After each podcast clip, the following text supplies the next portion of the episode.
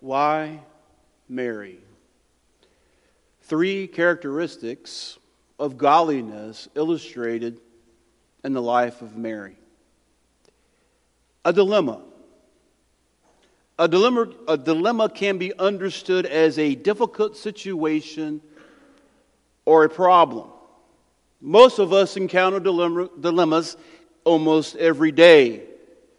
And some of these dilemmas are inconsequential. For example, whether to choose paper or plastic at the grocery store. Or where shall we eat lunch on Sunday afternoon after worship services? But some can be more serious and difficult. Rather to, whether to sell your house and move to a new location or to accept a new job with new responsibilities and conditions. I face a dilemma each year. When I stand here and try to think of a new series of messages about Christmas and the coming of the Messiah with some new perspective or perspectives. See, our familiarity with the story of the birth of Christ threatens to undermine our sense of awe and wonder at the miraculous birth of Jesus. Causes us to lose sight of the fact that most people who are part of the story are just common people like you and me. They experience the same emotions that we experience wonder, confusion, doubt, and fear. And one of these is Mary the mother of Jesus, perhaps the best known woman in the Bible. Now, every person has their story recorded in the Bible for a reason. Not necessarily that we get to know them in particular, who they are, but to learn from their story how they, what they did and how they did it. And there is much we can learn from Mary. For example, number one, Mary teaches us the submission of godliness. When the angel Gabriel came to Mary about the news of Jesus, she had no warning, she had no preparation, she had no timeline, and no precedence. And the entire dialogue between her and the angel took place in her home. She learned that she was going to bear a son, that his name would be Jesus and that his birth would be like any other child ever born before or after him. She is going to have a child without having sexual relations with a man. And he would be the child of the Holy Spirit. And how did Mary respond to all this news? That she was to become the mother of the Messiah. Look at verse 38, Luke 138. Behold, the maidservant or the bondservant of the Lord. Let it be to me according to your word. In other words, Lord, I don't understand this. I don't comprehend it. But whatever you desire, be it unto me according to your word. Right now, God is speaking to you. He is coming to you convicting you of something you need to do or something to be changed in your life, are you going to answer in the same way Mary did? Let it be according to your word. We need more missionaries here at home and around the world. We need more people answer the call to vocational ministry. We need more pastors, preachers, teachers.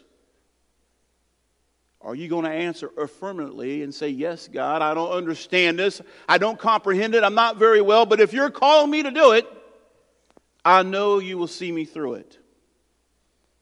Now, Mary must have wondered, Why have I been favored? Why me? Now, the reasons why she was chosen are not told to us in Scripture. They are only known to God Himself. However, it is clear from studying her life and the little information that we do have, she was no random selection. Yes, she was an ordinary small town girl, but she was obedient and courageous. From her son, we learn that she was a woman of Scripture and a woman of faith. She was the virgin that the glory of God was miraculously demonstrated through. She was a peasant in keeping with his humble birth. She was honored and obeyed the will of the Father. She provided his only son a home from which he could emerge to launch the work that would change and define all of human history. Now, listen, the child Jesus, who toddled behind Mary in his infancy, would be the same one that Mary would have to follow. She would walk behind him all the way to the cross and to the tomb. By this and more, Mary teaches us a submission of godliness. There will be times when God will ask you to do something, something that you do not understand, something that will be hard.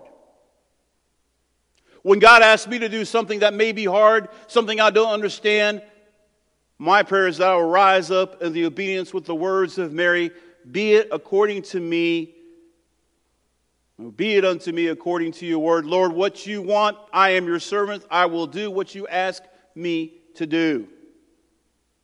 If you've been fighting with something that God's asking you to do, let me ask you to go back and learn from Mary the submission of godliness and let your word be hers.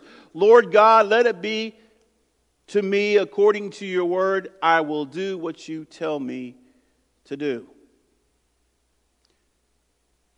I have to admit that so oftentimes I've read that story and just skipped right over it. But when you think of the context and what she was about to go through, for her to say, Here I am, I will do it, is remarkable. She also teaches us the surprise of godliness. The Word of God tells us that when you walk with God, he doesn't always give you all the information up front. It's like a need to know basis, and that is the way it was with Mary. Her whole relationship with Jesus was a relationship of surprise. How did she respond when she heard Gabriel's announcement? Look at verse 29.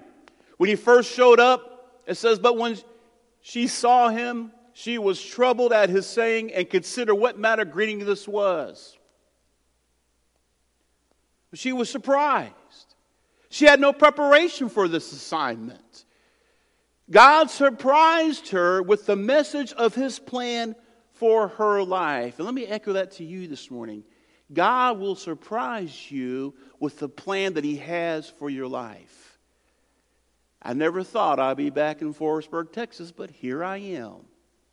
I never thought I'd go to seminary and have the privilege to study, but I did so. I never thought I'd be a preacher standing in the pulpit every Sunday declaring God's word, but here am I. And I, am not doing this because I'm the best preacher. I stumble over my words. I'm not the greatest orator. But I'm here to tell you if God's telling you to do it, He will equip you. Quit fighting it and answer the call. Look at Scripture.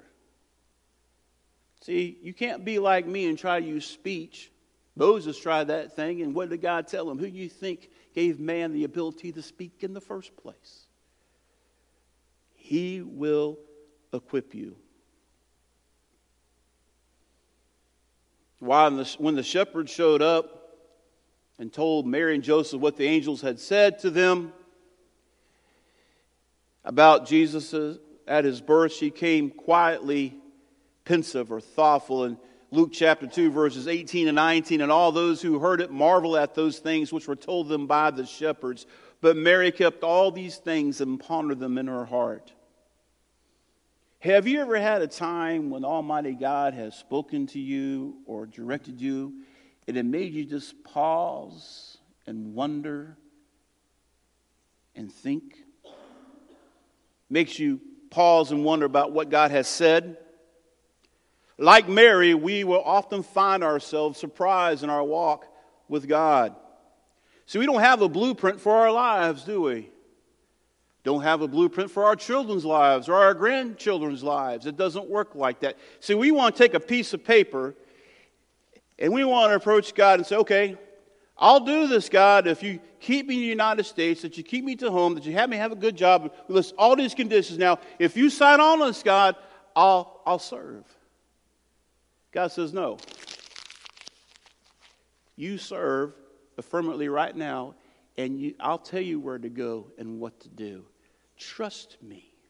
I mean, after all, you trust Him for your salvation, don't you? Why don't we trust Him for everything else? See, when we submit to the Lord by faith like Mary did, we'll discover that He's always there for us, that He hears our prayers, and He will meet our needs. But He wants you to trust Him, have faith in Him. Mary teaches us not only submission of godliness, but also the surprise of godliness. The adventure of walking with Jesus Christ is the greatest adventure you will ever know on this earth. Heaven will be so much better, but nothing before that will be. Just think to know that you are related to the King of Kings and Lord of Lords, to know that the Creator of the universe has sent His Son, to know that you have direct communication to the Almighty God, to know that you can have fellowship with Him, to know that He will direct you and guide you and strengthen you and be with you. That is truly a great adventure, but it's also full of surprises. And you'll be amazed where God will take you and what He will do. People you will meet you know, and for God directing me here and me being obedient to God, I would never met most of you. Wouldn't know who you are. Wouldn't be a part of your life. But God directed me here. You think you're here this morning by accident? You're here because God told you He wanted you here. This is a divine appointment. To chase a rabbit for a second, worship is not supposed to be passive. It's not consumer driven, if you will. You don't come for the study and the songs and the preaching. You come because you're seeking God. You come because you want to hear a word from Him. But see, that all ends and begins with you. What are you willing to do? It's more about sitting in the pew. It's listening to God and being obedient to God and being changed into the image of His Son. It's about giving him all the glory that he is worth.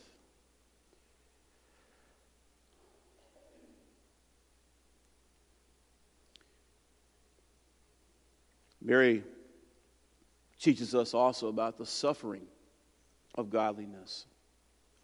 The joy and gladness of Christmas is only meaningful in light of the fact that it's just the beginning, not the end. Christmas by itself is a beautiful story, no doubt about it. But by itself, it's just a beautiful story and nothing more. But when you put Christmas together with Easter, you realize that the cradle and the grave have a straight line drawn between them. Then Christmas becomes more powerful and more meaningful, as displayed right here. The cradle and shadow of the cross. There was no need for a cradle if there's not a cross. Jesus came to die. That's why he came to earth. Now, Jesus made seven distinct statements from the cross in his dying hour before he gave up his spirit. And all seven of these can be found in the Gospels. Luke 23 24. Jesus, hanging on the cross, said, Father, forgive them, for they do not know what they do asking the Father to forgive those who are crucifying him. Luke 23, verse 43. Surely I say to you that today you will be in me in paradise, and the thief on the cross saying, We deserve this, but please remember me when you go into your kingdom. And that's the promise that Jesus made. Matthew chapter 27, verse 46. My God, my God, why have you forsaken me? And he bears all the sin of the world upon his shoulders. In agony, he cries out. In John chapter 19, verse 28, after this, Jesus, knowing that all things were now accomplished, that the scripture might be fulfilled, said, I thirst. then in John chapter 19, verse 30, so when Jesus had received the sour wine, he said, It is finished. and bowing his head, he gave up the spirit. Just as a side note, we, we read in the Revelation about cups and bowls being poured out. Imagine, if you will, a cup, a big cup full of all the wrath and judgment of God against sin and all this punishment, as though Jesus took it all and drank it all down himself. And when everything was accomplished, he turned the cup upside down and said, It is finished. In Luke chapter 23, verse, excuse me, verse 46, and when Jesus cried out with a loud voice, he said, Father, into your hands I commit my spirit. Now, if you were listening very carefully, that's only six. I left one out on purpose because it doesn't seem to fit the rest of them in some respects. John 19, verse 26 and 27, here it is. When Jesus therefore saw his mother and the disciple whom he loved standing by, John speaking of himself, he said to his mother, Woman, behold your son. Then he said to the disciple, Behold your mother. And from that hour, the disciple took her to his own home. In his last dying moments here on this earth, Jesus turned his thoughts away from the cross towards concern for his mother. And he turned to John that John would take care of her. That is, has to be one of the most tender moments in all the New Testament record. That in the midst of the pain and the suffering, he will look down at his adoptive earthly mother and make sure she was taken care of. Ladies, could you imagine standing there, watching your son, the one that you held in your arms at one point, being crucified in such a manner? In the Christmas story, there's little prophecy that makes us look into the crucifixion.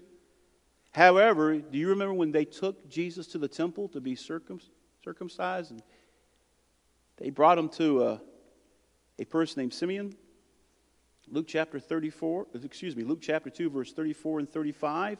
Then Simeon blessed him and said to his Mary, his mother, listen to what he told her Behold, this child is destined for the fall and the rising of many in Israel and for a sign which will be spoken against. Yes, a sword will pierce through your own soul also, that the thoughts of many hearts may be revealed. Mary is told that this child is going to cause her much sorrow and pain, that a sword will be pierced through her own soul. And that prophecy was filled 30 years later as Mary watched her son being beaten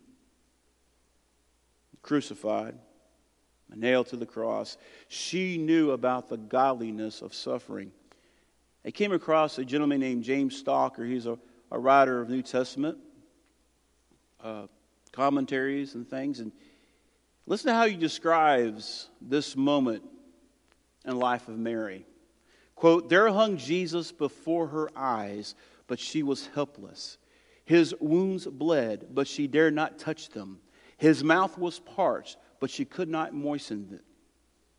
The nails pierced her as well as him. The thorns around his brow were a circle of flame around her heart. End of quote. I imagine the early days of his childhood played in her mind. The hands and feet that she held when he was an infant were now nailed to the cross. The disciples would leave him. His friends would forsake him. The nations would reject him. But his Mary was there. His mother Mary was there to the very end. And these two snapshots of Mary, his birth and his death, we're reminded that God wants us to learn from the people of the Bible. From Mary, you learn about the submission of godliness, the surprise of godliness, and a lesson that we don't really want to learn, and that's the suffering of godliness. It's a part of life. Whether we, we either embrace it and learn from it, or we spend our entire existence on this earth fighting against it, fighting against something that which we can never overcome. Our Lord suffered, Mary suffered and we will also experience suffering, the suffering that comes with living. You and I have much to learn from the life of Mary. suffering. You know, you take both ends of that his miraculous birth, the emotions that she must have felt, the confusion, the doubt, probably being marked by ridicule by the people in the town who thought she had cheated on Joseph. And yet, at the other end of it, this, this boy who grew up, who did miracles, became a great teacher, is now being beaten and crucified. I can't imagine the emotion that must have ran through her head and through her heart. Suffering. You know, there's a part in a movie, and movies do break down. Every illustration does, but Mary is kind of following him as he's going his way up the Golgotha and he's carrying the cross. And he falls. And she runs to him. It flashes back to her running to him when he was a little child and fell and hurt his knee. And she tells him, I'm here. I'm here. And without looking at her directly, he picks up the cross, embraces the cross, and says, Behold, mother, I make all things new. See, here is the remarkable thing as it relates to Mary. She was the mother of Jesus, but she needed Jesus to be her Savior. Just as much as every one of us. The Magnificat in Luke chapter 1 reveals us. Luke chapter 1, verses 46 and 47, Mary saying, My soul magnifies the Lord and my spirit has rejoiced in God, my Savior. As fantastic as this is, the Savior who was born in the womb of Mary had to be born again in the heart of Mary. And the Savior whose birth we celebrate during this season is the Savior that must be born in our hearts as well. The question that faces us all today is Have you invited Him into your heart? Take up residency within you. How do you do that? Easy, very simple. First of all, you admit that you're a sinner. You've broken God's law. We've gone through this so many times. First one out of the bag. Have you ever told a lie? Bear false witness. And once you realize you've broken God's law and his commandments, you admit that and you confess it. When you confess it, all you're doing is agreeing with God, yes, God, I have sinned against you. Even when I commit a sin against one of you or to my wife, the first place I have to go for forgiveness is God. That's the first person I offend. Once I take care of that, then I have to go to the other person and ask for forgiveness. Have you done that? Have you publicly declared that, yes, Jesus is not only your Savior, but also your Lord? Why do we ask people to walk down an aisle in a public setting like this? Because Jesus is not ashamed of you. In fact, the Bible says if you confess him before men, he'll confess you before his Father in heaven. But if you won't confess him before men, he will deny you before his Father in heaven. That's in the Gospels. What is holding you back? It's good news. Absolutely good news. And for all of us who are Christians in this this place today, those who are Christians within the sound of my voice, God is always calling you deeper into relationship with Him, to become closer to Him, become more like His Son. What is keeping you back? What's holding you back? Because let me just share something with you. Regardless what the world says, you can't blame somebody else for your own actions.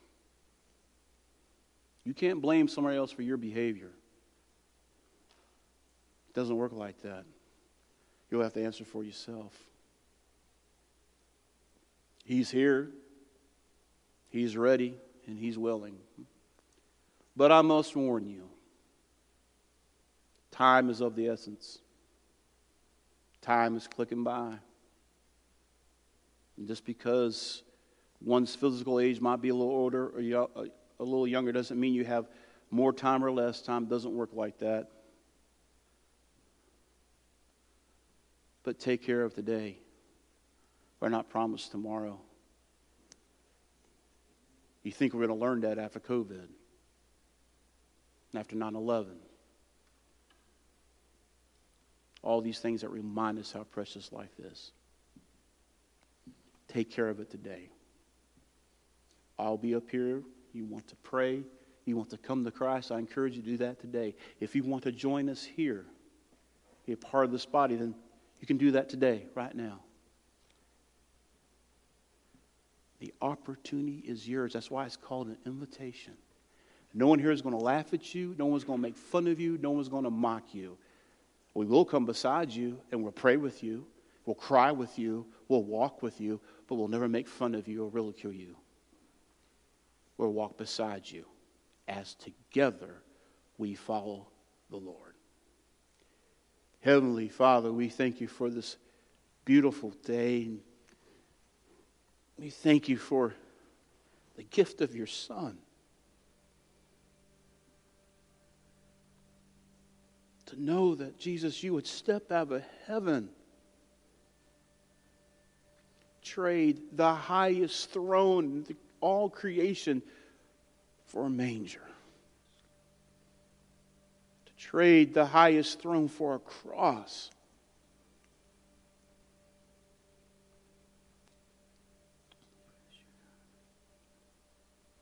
May we not just simply say thank you,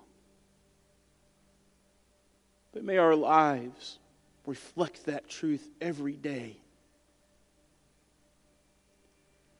And may we seize the opportunity in this, this time of year when people are thinking about and talking about the gospel and about the birth, the nativity scene. Father, give us opportunities we can speak truth. We know time is short. And you've given us, your church, the mission to go out and to make disciples of all nations not just a select few, but everybody. Father, I pray for those within the sound of my voice, even now that are wrestling against making decisions. Father, I ask in the mighty name of Christ, you bind the evil one away from here. He has no place. May we hear your voice, the voice of truth and respond in complete obedience to your call on our lives as individuals and as a church. In the precious name of Christ, we pray.